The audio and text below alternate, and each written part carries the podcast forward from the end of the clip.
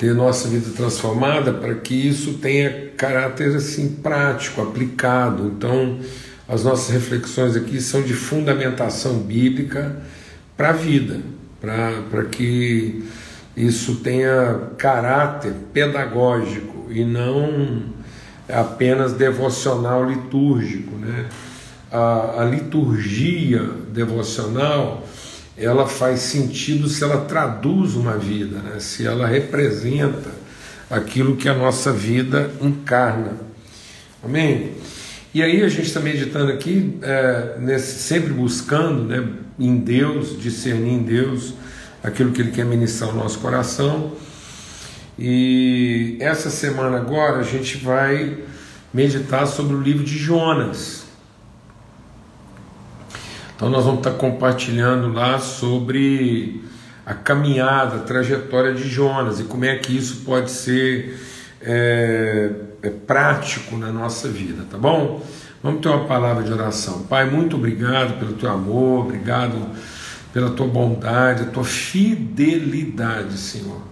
A fidelidade do Senhor na nossa vida. Nós entramos na tua presença com essa certeza, certeza da tua fidelidade, da tua palavra empenhada, do teu compromisso assumido. Foi o Senhor que nos fez povo seu. O Senhor fez uma aliança, um pacto conosco de orientação, direção, de redenção. E nós queremos nos submeter, nós queremos entrar, Senhor, nessa aliança que o Senhor firmou conosco e nos submetemos aos processos de redenção que essa palavra empenhada implica a paz do Senhor, a bênção, a virtude do Espírito Santo do Senhor, seja agora sobre as famílias, lá sobre a casa do Pedro, da Cátia e tantos outros. A paz de Cristo sobre, sobre essas casas, essas famílias, trazendo clareza, discernimento, saúde, venha sobre cada família agora o óleo regenerador, o bálsamo curador do Senhor, da tua presença na vida. Queremos colocar diante do Senhor, especialmente a vida da Cátia, tão querida, tão empenhada, Senhor, em nome de Jesus. Nós falamos cura, livramento, restauração na vida dessas famílias, na vida da Cátia agora, na casa do Pedro, Senhor, no nome de Cristo Jesus. Amém. Graças a Deus. Márcio. Ô Márcio, nós estamos aqui, a, a Igreja Sal da Terra está aqui em Florianópolis, viu? Aqui na parte norte da ilha e aqui perto de João Paulo. Então é aqui onde a gente tem uma congregação Sal da Terra em Florianópolis, tá bom? Graças a Deus, vou desligar agora momentaneamente os comentários. E por que que a gente vai meditar em Jonas? Porque no livro de Jonas, porque Jesus Desculpa, gente. Jesus, lá no Evangelho de Mateus e também aqui no Evangelho de Lucas, ele diz assim, é, verso Lucas 11, 29. Visto que aumentavam as multidões em volta dele, Jesus começou a dizer: Essa é uma geração perversa, pede um sinal, mas nenhum sinal lhe será dado senão o de Jonas, porque assim como Jonas foi sinal para os ninivitas, o filho do homem será para essa geração. Então, essa geração, né, e aí a gente pode entender essa geração desde Jesus até a gente, essa, essa esse sinal de Jonas.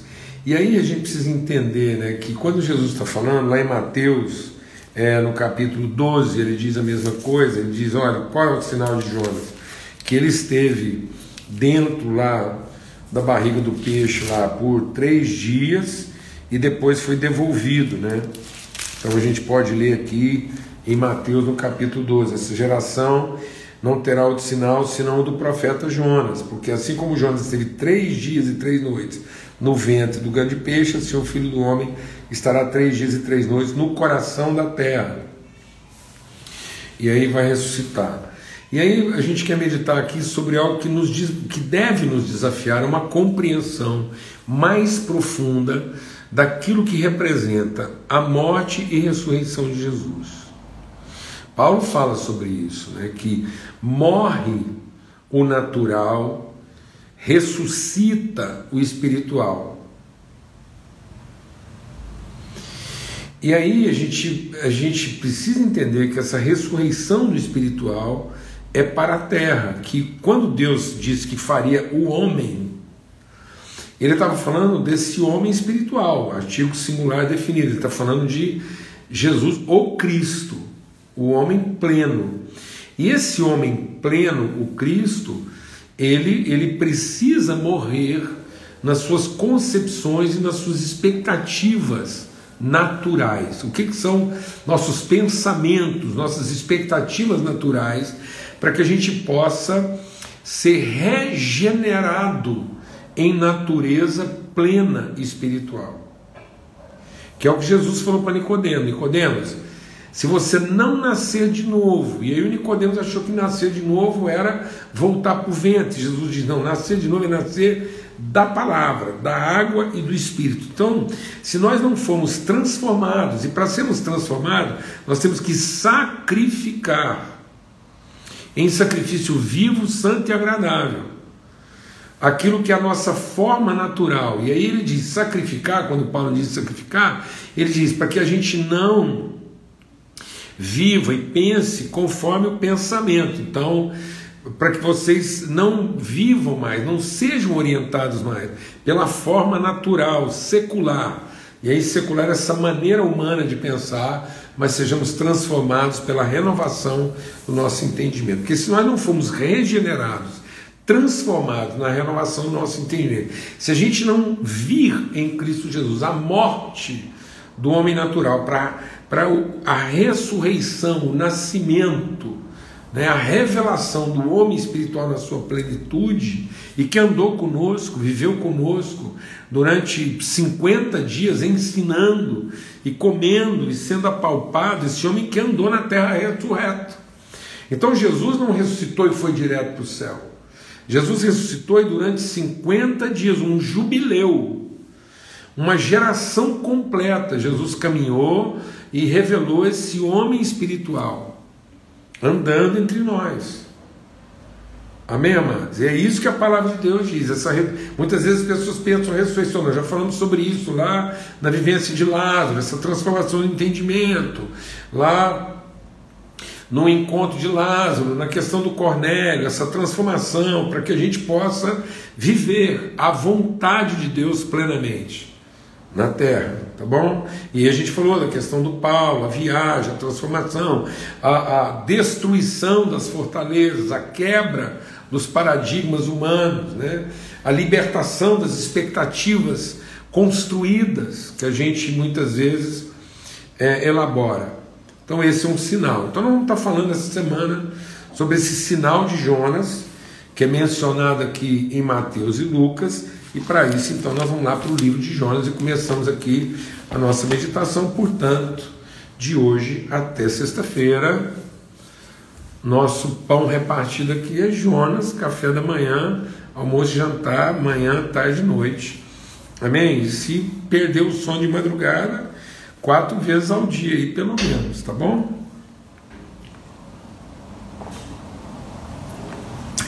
Então vamos lá.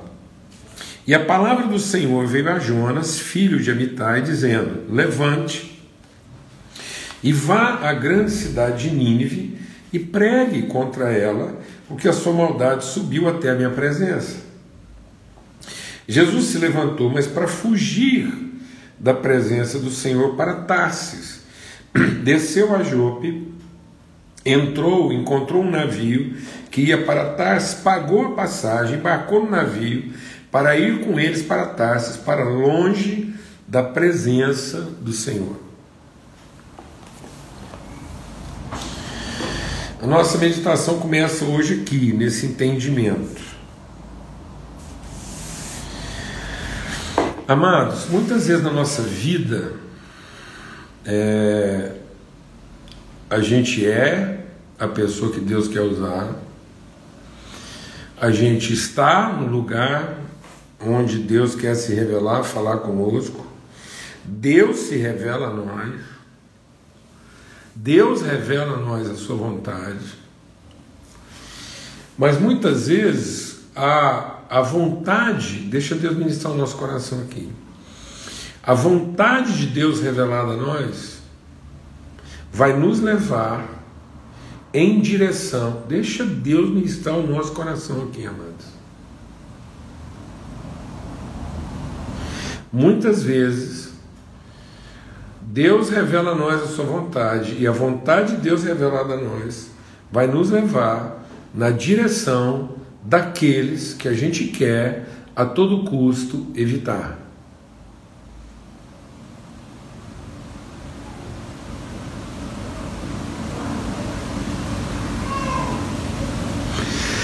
Essa semana vai ser desafiadora para a nossa vida.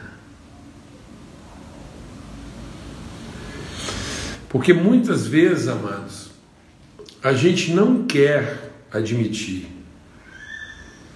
que a revelação da vontade de Deus para a nossa vida e o cumprimento desse propósito vai nos levar a uma condição que nos expõe, nos fragiliza e nos humilha. E a gente não quer isso. Muitas vezes a gente prefere, deixa Deus ministrar o nosso coração. Muitas vezes a gente prefere o sacrifício ao confronto. Muitas vezes a gente prefere a abnegação de certos privilégios, vamos for assim, numa coisa assim aparentemente altruísta, em lugar da humilhação, do confronto, do enfrentamento daquilo que a gente quer a todo custo evitar. E muitas vezes a igreja foi para esse lugar.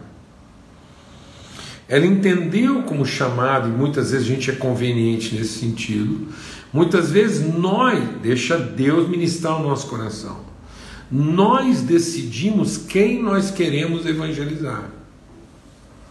Nós é que resolvemos as pessoas a quem nós queremos apresentar a Deus.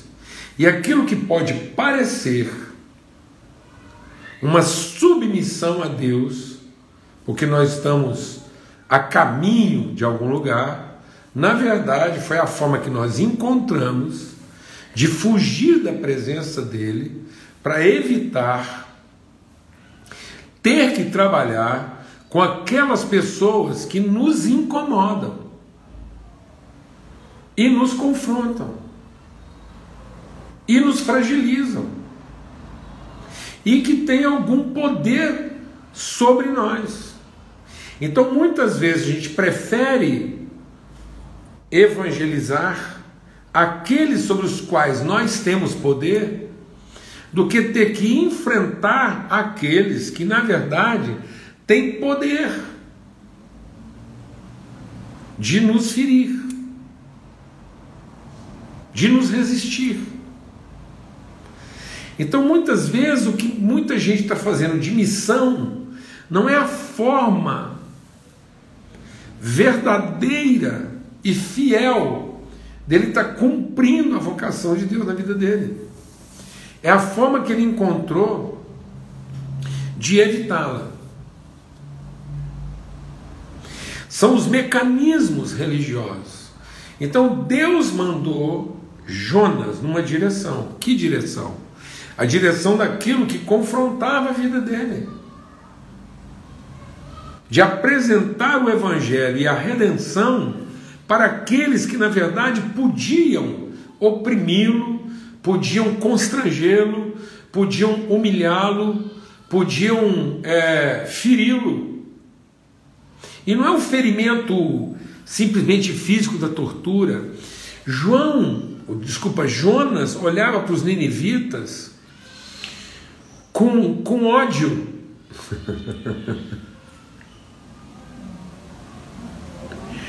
Muitas vezes, amados, a gente busca no ministério, naquilo que a gente chama de ser a nossa missão, e a viagem que nós estamos fazendo, uma forma de não ter que cumprir a nossa real vocação, de ir ao encontro daqueles que realmente assim representa o nosso maior desafio afetivo e emocional.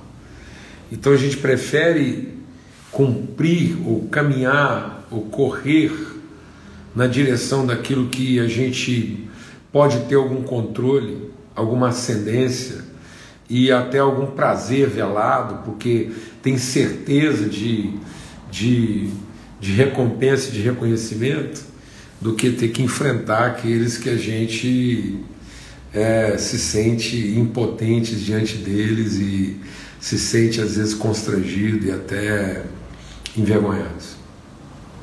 Era isso que os ninivitas representavam para Jonas. É muito difícil quando Deus levanta você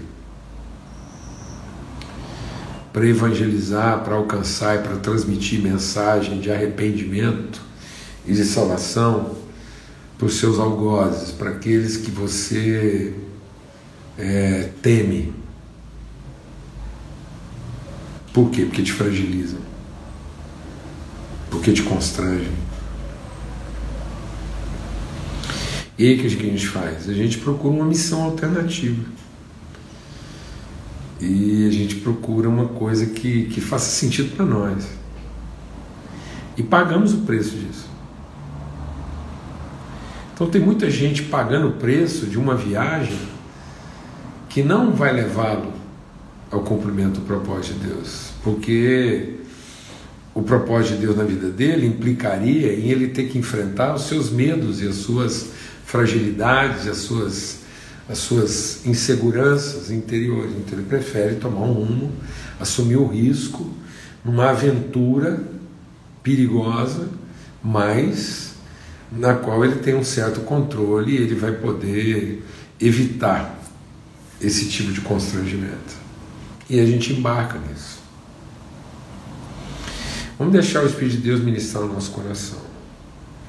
Nada nos afasta mais do propósito de Deus do que fazer aquilo que a gente quer fazer, mas no sentido oposto daquilo que é o verdadeiro propósito de Deus para a nossa vida.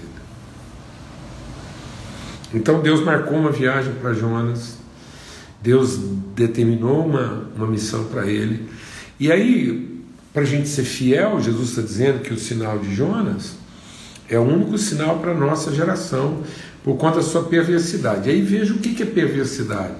Perversidade não é uma maldade simplesmente. Porque a gente fala, ah, Jesus está falando essa geração perversa. O que, que ele está falando da geração perversa?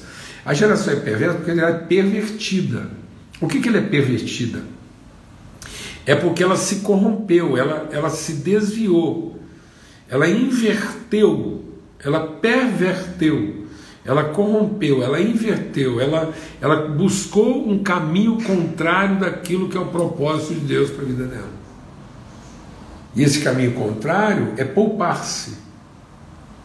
Então, na verdade, quando Jonas entendeu que na missão verdadeira de Deus para a vida dele, ele iria ser exposto, ele iria ser constrangido, provavelmente até desprezado, e que o pior de tudo, os seus inimigos, aqueles que ele queria mandar para o inferno, poderiam se converter, ele não quis isso. Quantas vezes você já evitou é, ir a fundo numa relação difícil para você, quase que inconscientemente, querendo que aquela pessoa vá um, para um inferno e não para o mesmo céu que você? Às vezes você idealizou o céu de tal maneira que o seu céu idealizado não cabe àquela pessoa. É mais ou menos isso com Jonas. Os ninivitas, na cabeça de Jonas, eram tão pervertidos, tão, tão cruéis, tão maldosos, que, que Jonas se recusava a pensar viver no mesmo céu que aquelas pessoas. Porque era humilhante para ele. Então, amados, fazer justiça é esse desafio. Então, o que, que Jonas estava fazendo? Jonas estava fazendo juízo. Ele diz: Eu prefiro assumir o risco de desobedecer a Deus do que fazer justiça àqueles que ele eventualmente pode salvar. E aí ele assume uma missão alternativa, um caminho perverso. E aí esse é o sinal de Jonas, porque Jesus está falando para.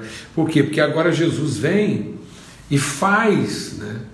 ele, ele, ele vem morrer essa morte de Jonas, mas pela motivação correta. Por quê? Porque ele vem e ele abdica da condição paterna, da condição paterna, da condição divina, tendo conhecido a Deus e os seus atributos divinos, ele abdica disso, ele renuncia a isso, ele assume espontaneamente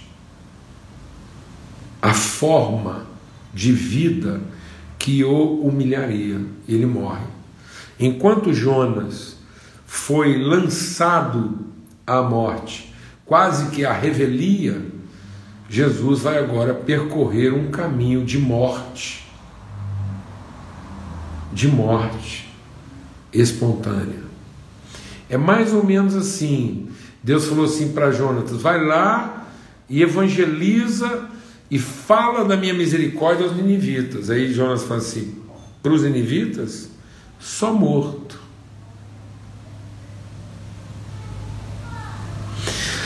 Você consegue imaginar um grupo de pessoas, às vezes na sua cidade, às vezes na sua própria igreja, às vezes no seu ambiente de trabalho, às vezes na, no seu ambiente social, cultural, e que Deus de repente fala assim com você: Eu queria que você fosse lá e falasse da minha misericórdia e do amor para essas pessoas. Aí você fala assim: Não, Deus. Me manda falar do seu amor, da sua misericórdia para qualquer um, mas para esses lá, só morto. É mesmo? Então é isso.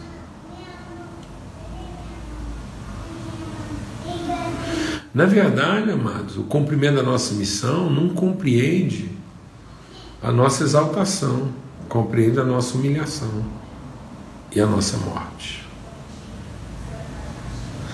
Tem um tipo de gente, tem um tipo de gente que te incomoda tanto que você não consegue pensar que essa pessoa seja capaz de encontrar arrependimento. Então quer dizer, talvez esse povo que te constrange tanto, que te humilha tanto, que te perturba tanto, e que você quis evitar a tal custo que você inventou uma missão para você mesmo, num caminho totalmente oposto, e pagou o preço disso, você patrocinou sua própria missão, você patrocinou seu próprio envio, pagou um preço, está pagando, porque tem muita gente que diz, eu estou pagando o preço. E sabe por que às vezes você está pagando o preço? porque você está evitando morrer. Você está evitando sofrer esse enfrentamento tão grande. E aí o medo da morte, nesse sentido, faz a gente fugir de Deus, mesmo tendo ouvido a vontade de Deus. Amém? Em nome de Cristo Jesus, o Senhor. E aí Jesus vem e vai para esse caminho de morte, não como alguém que teve que ser lançado, é, é, é, é lançado de forma é, é, contrária à sua vontade, como uma punição. Não, Jesus vem então espontaneamente ocupa esse lugar para dizer para nós, está vendo? Eu vou morrer essa morte espontaneamente no seu lugar, porque esse caminho que você estava tomando aí, até como homem e mulher de Deus, muitos homens e mulheres de Deus, esse caminho que aparentemente né, é um caminho possível para você, na verdade é o caminho que estava te desviando, estava te levando para longe. Então, às vezes a gente embarcou numa viagem aí, pagando, estamos pagando o preço dela, e essa viagem está cada dia mais nos afastando daquilo que é o nosso verdadeiro propósito, simplesmente porque aquilo que é o nosso verdadeiro propósito nos assombra e nos intimida pessoalmente. E aí Jesus vem e diz: não tenha medo disso. Eu espontaneamente assumi esse lugar da humilhação. Ele abdica, ele renuncia, vamos falar mais sobre isso amanhã, depois. Ele abdica dessa proteção divina para assumir a segurança da vontade paterna. Eis-me aqui. Glorifica o teu filho.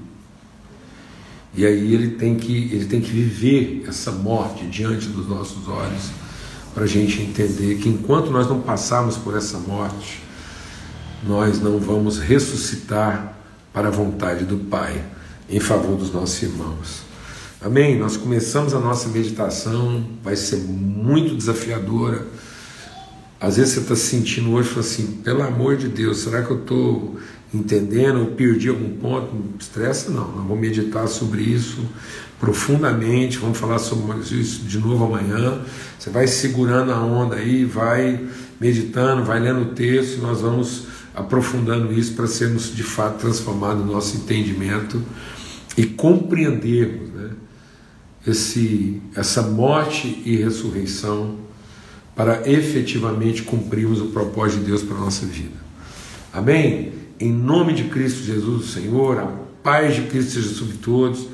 Leia várias vezes o texto aí de Jonas e vamos buscar de Deus espírito de sabedoria e revelação que venha sobre nós e nós vamos avançar nisso, tá bom? De hoje até sexta-feira, se Deus quiser. Então, convida mais pessoas, chama mais gente para estar conosco aí participando desse processo. Comenta lá, se ficou alguma coisa que não está muito clara, você comenta lá. Eu estou sempre lendo os comentários, estou acompanhando. E, e aí, a partir de, às vezes, alguns comentários são feitos lá também que a gente pode. É, às vezes eu procuro responder alguns questionamentos do comentário aqui na nossa reflexão, então isso ajuda, tá bom? A paz de Cristo seja sobre todos. Até amanhã, se Deus quiser. Forte abraço.